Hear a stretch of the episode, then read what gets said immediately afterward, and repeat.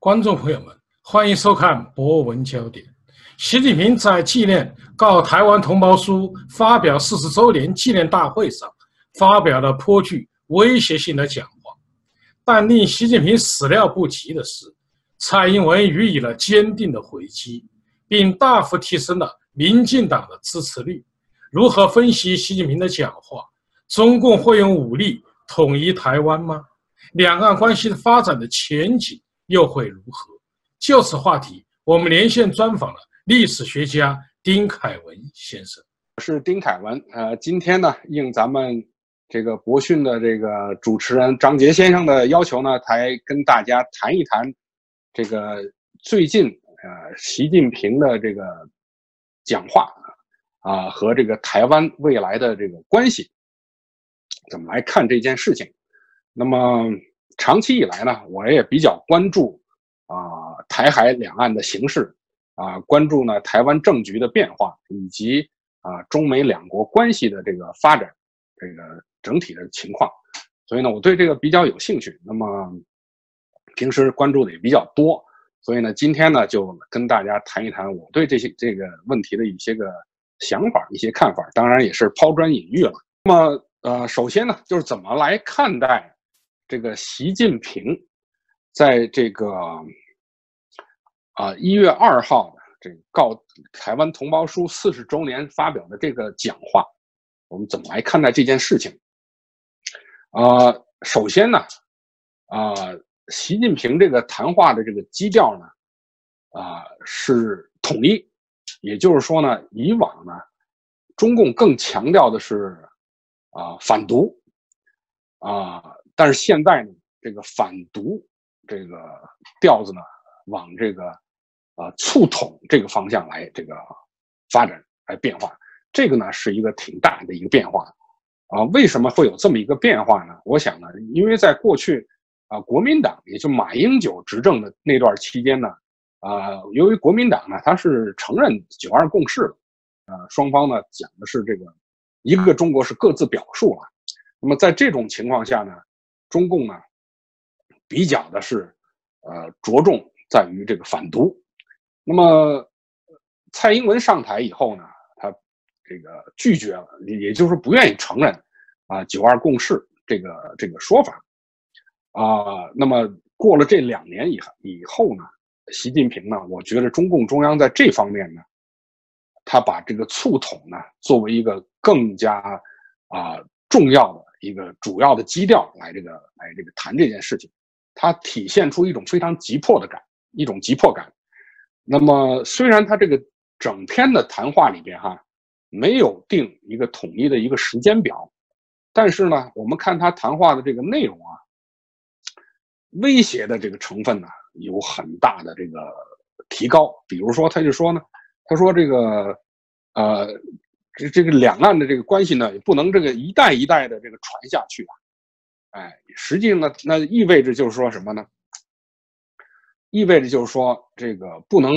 永远的这个统一的问题不能永远的拖下去，不能这这一代拖完拖到下一代，那么永久是好像永久无解。所以呢，这个是习近平的这个谈话里边一个。”一个这个非常大的一个一个一个重要的这个非常重要的一点，也就是说呢，它这个急迫感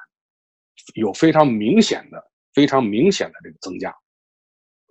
啊，第二点呢，我觉得就说呢，他基本上习近平对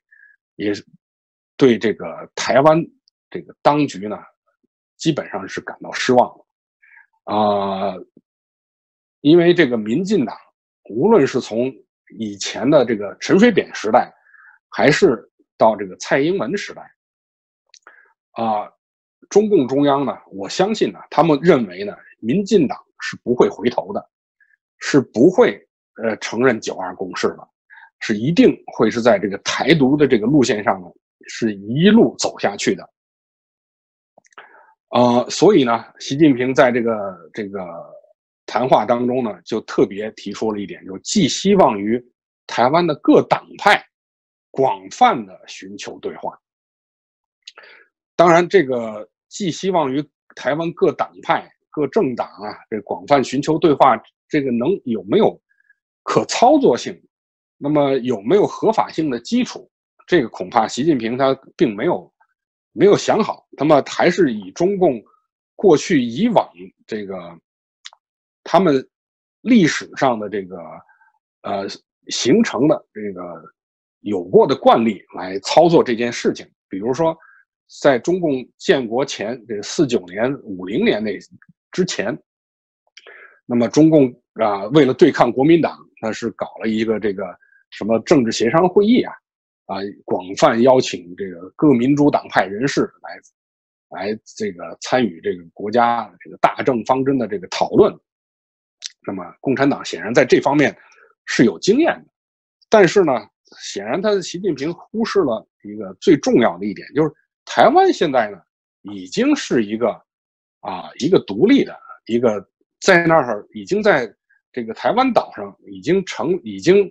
啊，跟大陆分裂分离了这么许多年的一个一个政治的一个实体，啊，那么如果你不和这个政治实体不和他的官方打交道的话，啊，你怎么怎么可以和其他的台湾的其他的各党派啊进行这个交往呢？那他们这些人的合法性从何而来呢？对吧？那也就是说呢，这个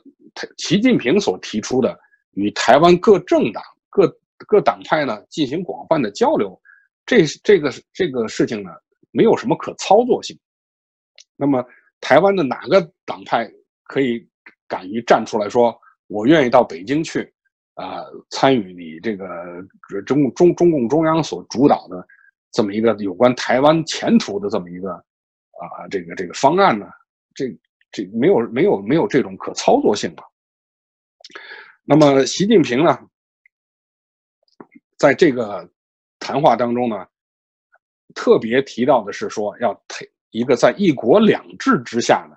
搞这么一个台湾方台湾方案。呃，那么这个一国两制，现在看来啊，啊，当初邓小平提出这个一国两制呢，当然是对台湾，是针对台湾的，但是呢，他首先是在香港。来实现，但是从一九九七年啊香港回归啊中国大陆之后，这二十年来的这个政治情况所发展的这个状况来看呢，这个一国两制呢显得并不是那么得人心，对台湾方面呢没有什么吸引力。所以呢，在我看来啊，习近平提出的这个要搞一个一国两制之下的台湾方案呢，显然。是有欲速则不达的这种、这种、这种啊状况，也就是说，你太心急了，你心急吃不了热豆腐，啊，你你急于想在这个时间点，在你执政的这段时间之内，能够使台湾能够回归祖国，能够呃搞的这么一个这个啊政治方案，这点上来看呢，其实，在我看来，目目前这个状况，台湾岛内呢。对“一国两制”这个并没有什么吸引力，哎，至少你香港你在香港搞的那一套，啊，在台看在台湾人民的眼里头，这个并没有什么太大的，啊，并没有什么太大的吸引。那么习近平啊，当然他呃，这个强调的是什么？中国人不打中国人呀，啊，但是呢，他又说呢，绝不放弃啊武力。那么这个，但是呢，这个武力呢是只针对极少数台独分子和分裂分子，啊，但是呢，你真是要真是要想动武的话，那这怎么能区分的是哪一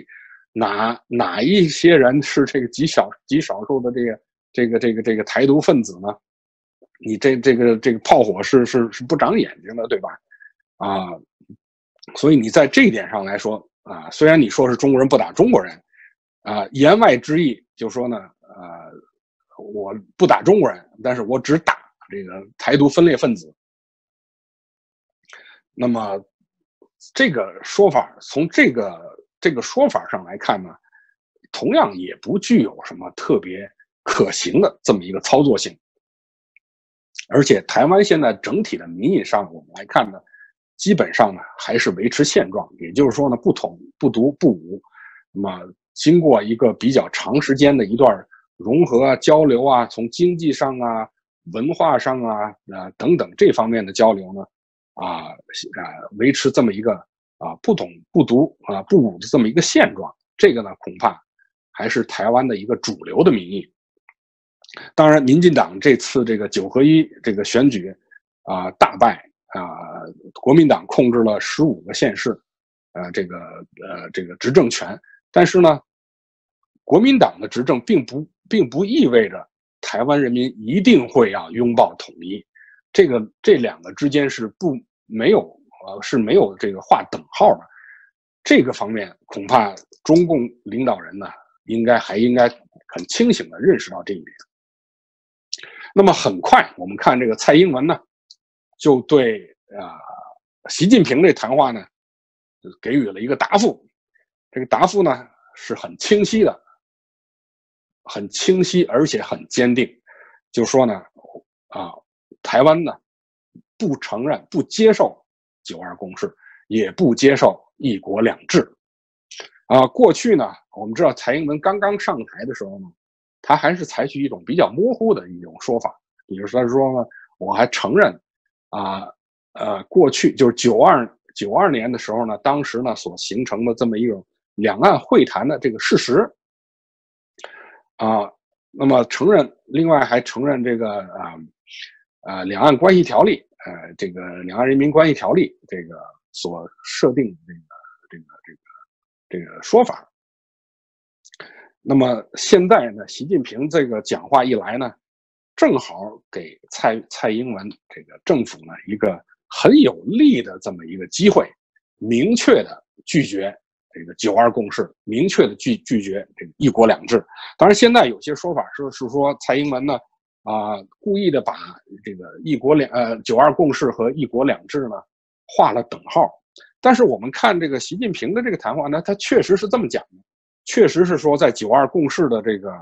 前提条件下，一个中国的这个条件下呢，来探讨这个一国两制的台台湾方案，那么这一点上呢，确实给。台湾的这个独派，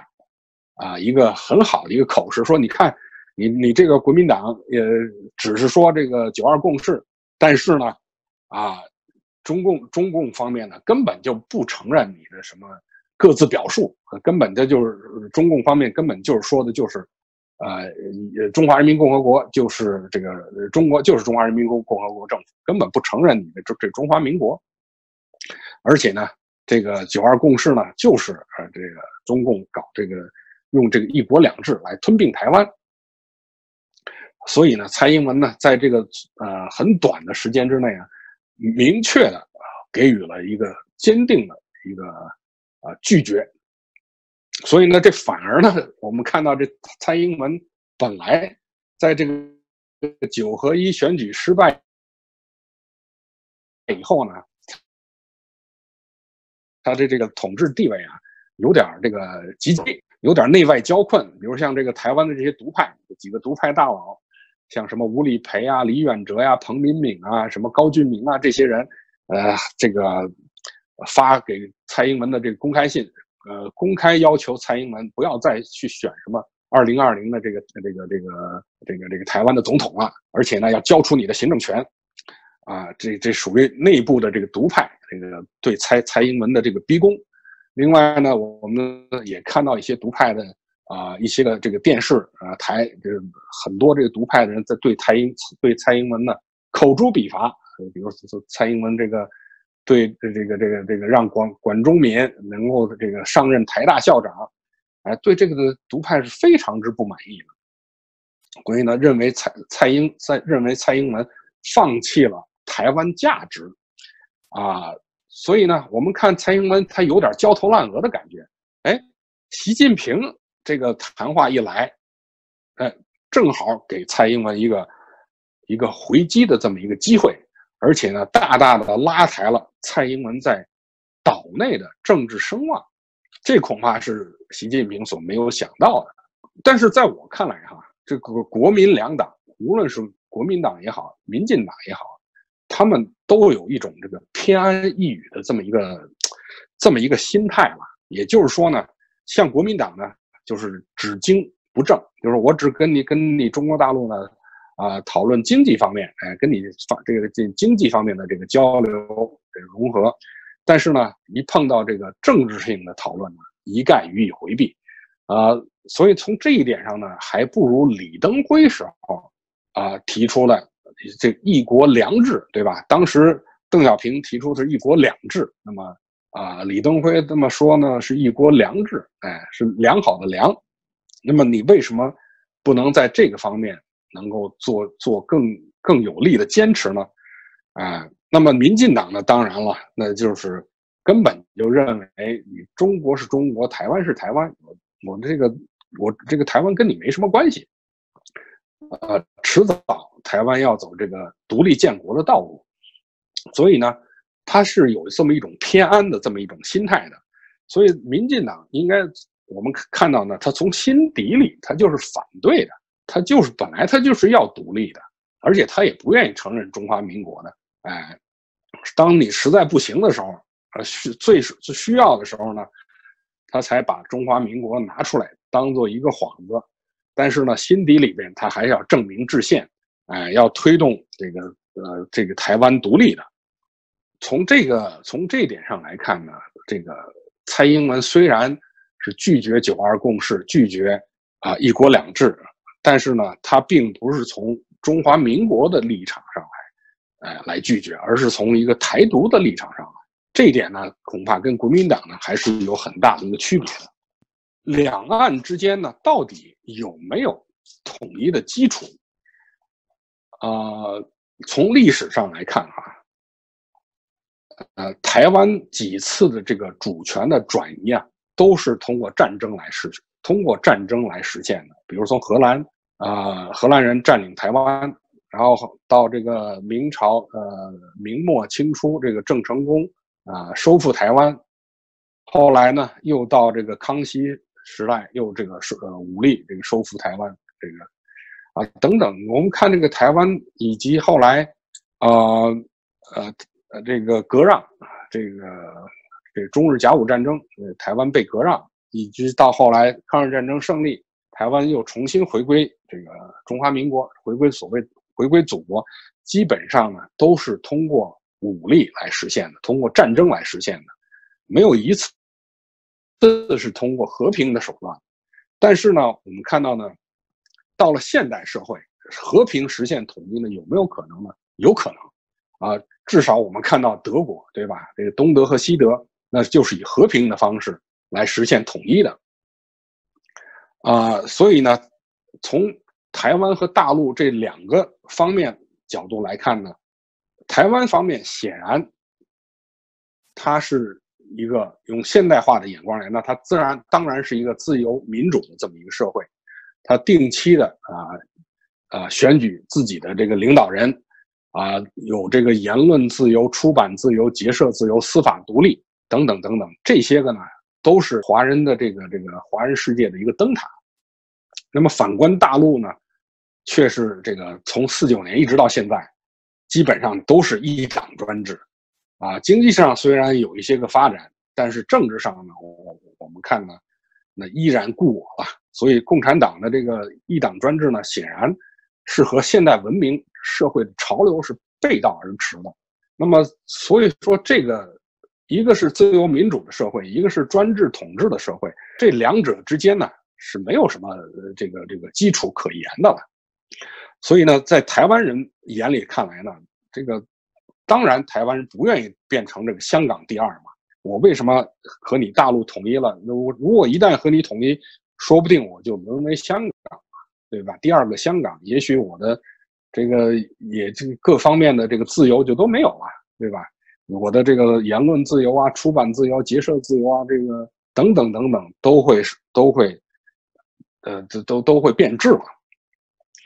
啊，从这一点上来看呢，双方的确在这个呃统一的这个方面呢是没有这个统一的基础的。啊，但是如果除去了这一点，比如说我们换一个角度来看，如果万一大陆实现了民主化，那么双方是不是就会有统一的基础呢？啊，这个呢，仍然呢还是有疑问的。为什么呢？呃，如果还是国民党继续执政的话，如果国民党啊，他还有一部分人，他仍然怀有对中国大陆的这种啊所谓的这种心理上、血脉上的这种依赖的关系，还有统一的这种啊可行性。但是呢，如果依然是民进党执政的话，恐怕在我看来，无论你大陆是否民主化啊，民进党都不愿意跟大陆。在我看来呢，民进党呢，他从骨子里面呢，他就有一种这个排中、一种仇中或者恐中、反中的这么一种情绪在里边。你看他这个这个执政以来，民进党所采取的一些个措施啊，啊，都是在往独立这个方面。呃，来来来走的很很明显的，比如意识形态方面哈，啊，修改课纲啊，把比如这个排这个这个去中国化，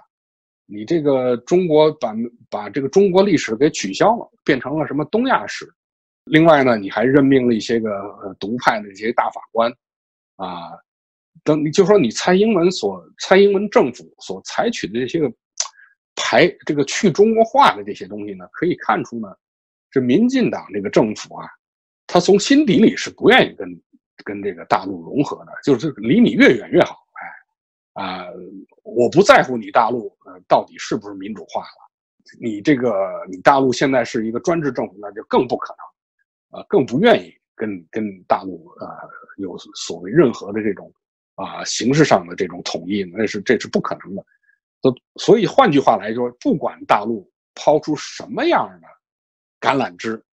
不不管你大陆提出什么样的优厚的这个条件，恐怕民进党这个政府啊都是不愿意的。啊，那么国民党呢？反观国民党呢？那么他是有一种这种偏安的心态。那国民党随着这些老的这些国民党人日益的凋零了，国民党本身呢也越来越本土化了。那么这些个。人呢，与大陆的这个分离的这么长的时间了，啊，是不是他们也愿意，仍然愿意和大陆实行统一？这点也仍然也是一个，也是一个大打折扣的一件事情，在我看来。所以呢，无论是从哪方面来看，统一的基础，在我看来现在都不具备。那么，大陆实际上现在已经开。展开了它的统一的步伐了，呃，这个比如说大陆现在搞了这个会台，所谓会台三十一项措施，这个在我看来基本上就是一个把这个台湾纳入这个统一的这个这个这个这个过程当中了。也就是说呢，我给你台湾啊，台湾人民在大陆的这个居民权，对吧？你的升学呀、就业呀、你的工作呀。通通都跟我大陆人是一模一样的。那么实际上呢，也就是说，我承认你台湾人就是我中国人，啊，同给你们所有台湾人以以大陆人的同等的这个政治方面的待遇。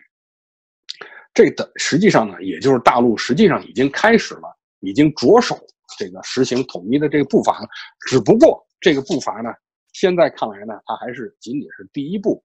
哎，是日后呢。是不是还有其他更具体的、更进一步的这种这种行为呢？那我们还要继续观察。呃，那么再往下一点，那中共会不会武统台湾？啊，在我看来，这个可能性仍然还是很大的。台湾岛内呢，我发现呢，很多这个绿营的人士呢，就觉得你中共你不可能打过来，哎，你这你你没有能力啊。你你这个我们有这个美国有日本的这个保护，他们的这个这种这种帮助，那个那中中共，你想你想这个武统台湾，这个可这个我们是是，我们不怕，同时呢，我们也有能力能够抵抗。哎，那么怎么来看这件事情啊？在我看来呢，这个过去中共可能在军力上啊，国力上啊。要实行武统台湾呢，是有相当的困难的。但是从最近这些年来，啊，中共国力的这个呃提升啊，尤其是军事力量的这个提升，比如说它的这些什么航母啊，他的驱逐舰呐，他的歼击机啊，他的轰炸机啊，以及他在呃这个南这个南海这个军事上的这些部署，他那些都那是啊，这个针对台湾的这个这个目的是是很清楚的了啊。实际上，中共呢，从习近平上台以后呢，基本上就已经放弃了他的所谓韬光养晦的这个策略，而是呢是实行的是要比较积极的，用是习近平来讲话呢来讲，要比较积极的，要有这种进取的心这种心态啊，尤其是他搞这一带一路，我们看来呢，他这个已经他要呃，他已经不是说甘心啊，一个仅仅是一个区域性的大国，那他是要。把中国变呃成为仅次于美国的第二大这个这个这个经济体，而且在这一方面呢，已经取得了相当的成就了。所以，我所以我觉得不能低估这个习近平他的这个要统一台湾的这个决心。哎，所以我们看这个呃呃韩国瑜这个新当选的这个高雄市高雄市市长这个韩国瑜他就说呢。绝对不要这个这个低估啊这个中共啊，这个这个要统一台湾的这个决心，确实是，呃，这个从习近平个人来看呢，他从他的性格呀，从他的特点啊、特质啊，他是一个应该是一个比较的一个比较顽固的一个要实现所谓中国梦的这么一个领导人，他不是像胡锦涛这种啊，习呃江泽民这种。他有一种，我这个我是中共的这个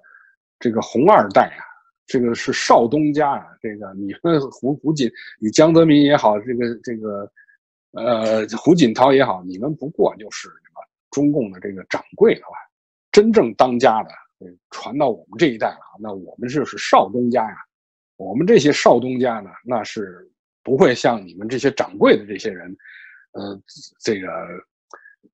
啊，这么这么没有出息啊！所以这个习近平呢，是要想把这个统一台湾呢，放到他的这个议事事程上来，对吧？我们看到这个一月四号，习习近平就签署了一个这个什么二零中央军委二零一九年的一号命令，叫做发布了一个开训动员令啊！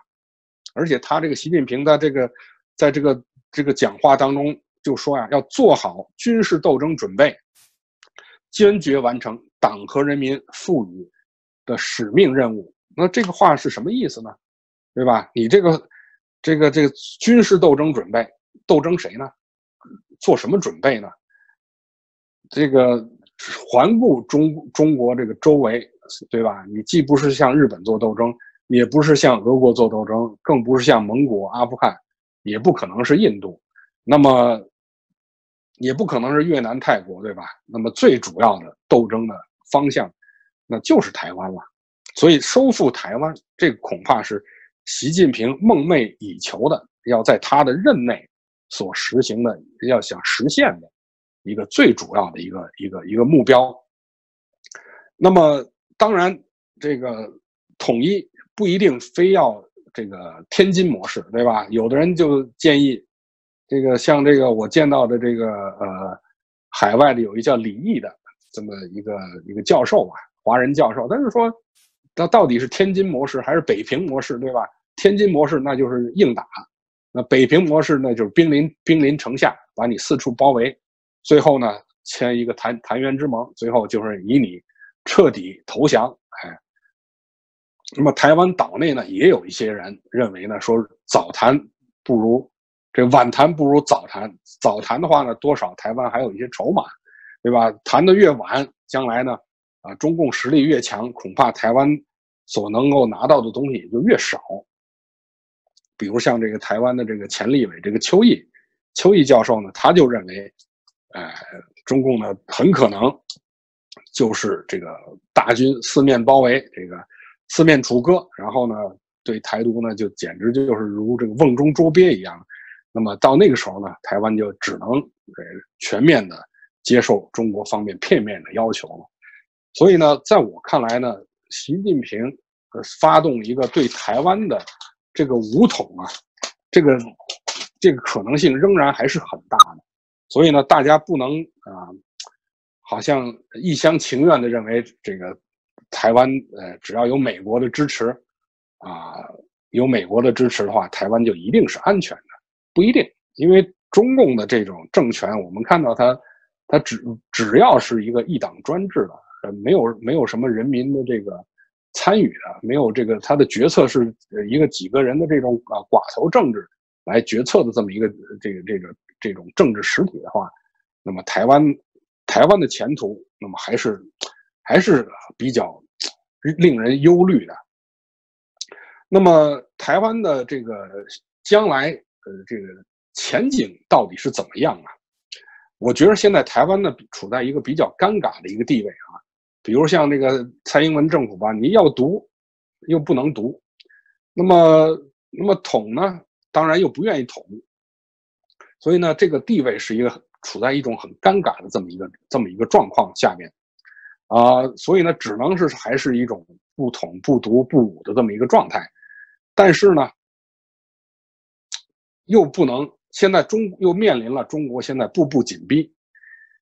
这么一个状况，那么蔡英文现在已经明确的提出啊，这个拒绝一国两制，拒绝九二共识，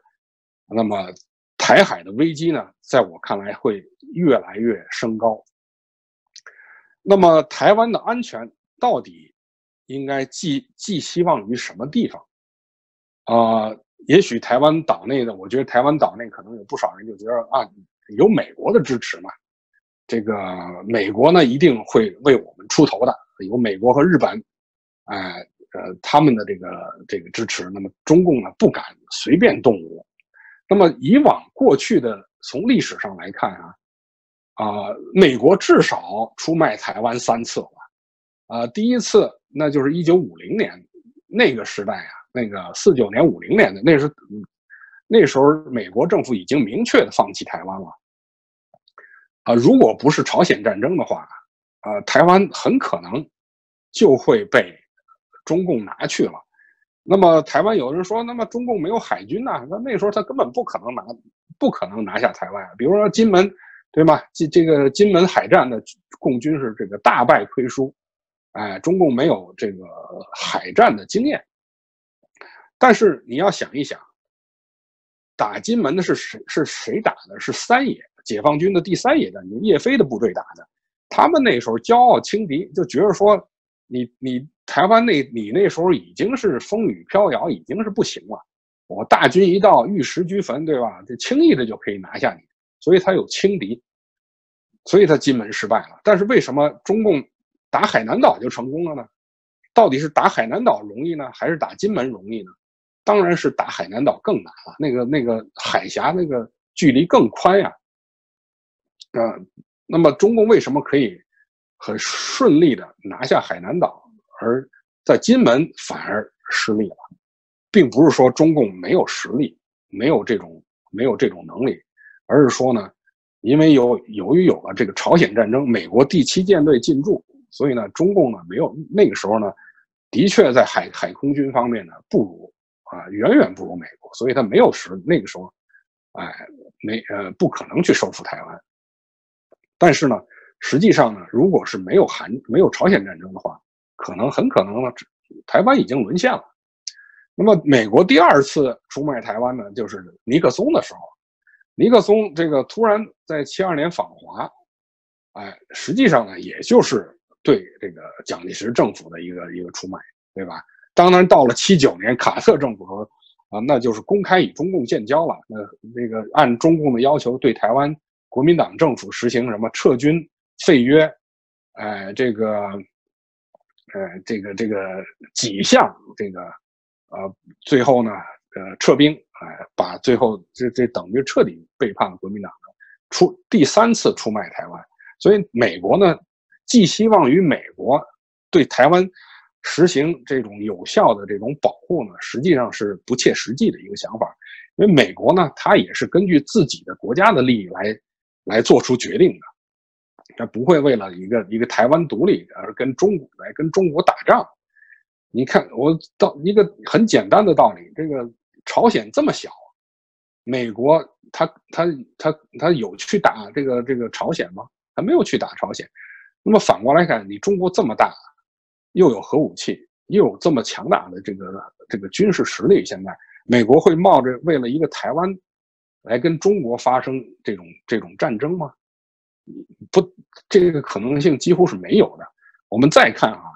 当普京拿回从乌克兰拿回克里米亚半岛的时候，美国做了什么？北约做了什么？什么都没做呀，只是道义上谴责一下，对什么对这个俄国搞点禁运，那么实际上一点儿实际的这个行动都没有。所以普京很顺利的就拿回了克里米亚半岛，对吧？如果中共以同样的这个理由，我说我收回这个台湾，这台湾是我中国的内政，哎，呃，这个以民族主义、民粹主义号这个号召。这个中国人民，这个起来，这个奋起，收回祖国的这个宝岛台湾，那么美国有有什么理由来干涉呢？对吧？所以呢，这个，所以在我看来，啊，寄希望于美国来保护台湾，而免遭中共的这个这个武力侵犯，这个是有这是不太切合实际的一个想法。那么，怎么样来保持？台海两岸的和平，能够以一种比较有智慧的方式解决台湾问题，这个恐怕呢是需要台海两方面的这个领导人的这个智慧的。也就是说呢，我在我看来呢，台湾呢也不也不必要去宣布什么独立，中共呢也不必去搞什么武力威胁，而是呢双方呢通过一些个通过政治上的这个。先通过经济上的交流融合，然后呢，再经过政治上的这个谈判。因为毕竟你台湾也是中华民国嘛，你台湾现在仍然是按照这个中华民国这个呃这个宪法增修条例，你的这个主权不仅是基于台澎金马，你的主权也集之到中国大陆啊，对吧？中国大陆呢，他也说这个我的这个主权是包括不仅包括大陆，也包括你台湾的。那么双方呢？在主权上，这个是，呃，是是是是互相的这个这这个重叠的。但是呢，在治权上，对吧？你台湾你现在是这个啊统治台澎金马，那大陆呢是统治的这个中国大陆。但是在你的这个无论是你的这个宪法里面边，和你的这个这个两岸人民共什么条例里边，你都是对中国大陆是有主权的，有主权要求的。那么在这种条件之下，你台湾为什么要放弃你对中国大陆的主权呢？对吧？台湾方面呢，在我看来呢，应该勇敢的和大陆进行谈判，谈什么呢？以民主自由，对吧？来影响大陆。这个只有在我看来，只有大陆民主化、自由化了以后，这样呢，台湾恐怕才有真正的安全，而不是呢，仅仅是偏安一隅，仅仅是啊，跟大陆进行切割。哎，然后呢，尽量的使这个使台湾呢去中国化，然后呢，最终要走向这个独立建国。呃，在我看来，这条路呢，恐怕是走不通的。无论是这个中国也好，美国也好，都是不会啊，都是不会同意这件事情的。与与其啊硬着头皮去干这件事儿，不如把眼光放得更长远一点啊。这样来讲呢，恐怕。才是对两岸人民共同的幸福和生活呢，